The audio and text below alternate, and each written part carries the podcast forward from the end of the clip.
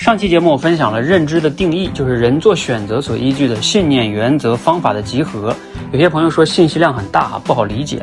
我以练口才为例加以说明。比如说练口才哈，你首先从信念层面上，你要去明白口才到底重不重要呢？口才后天可以练好吗？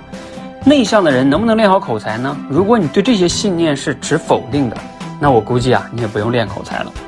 再再说原则哈，如果你想去提升口才，那你得仔去思考它底层的规律和原则是什么。比如说，我一直以前一直强调哈，口才你要想提升呢，一方面你得提升你的脱稿表达的能力，还有呢就是锤炼你的思考能力，以及啊你最终说出的话呢要产生影响力。你要围绕着这个三个维度去提升，这是大的原则。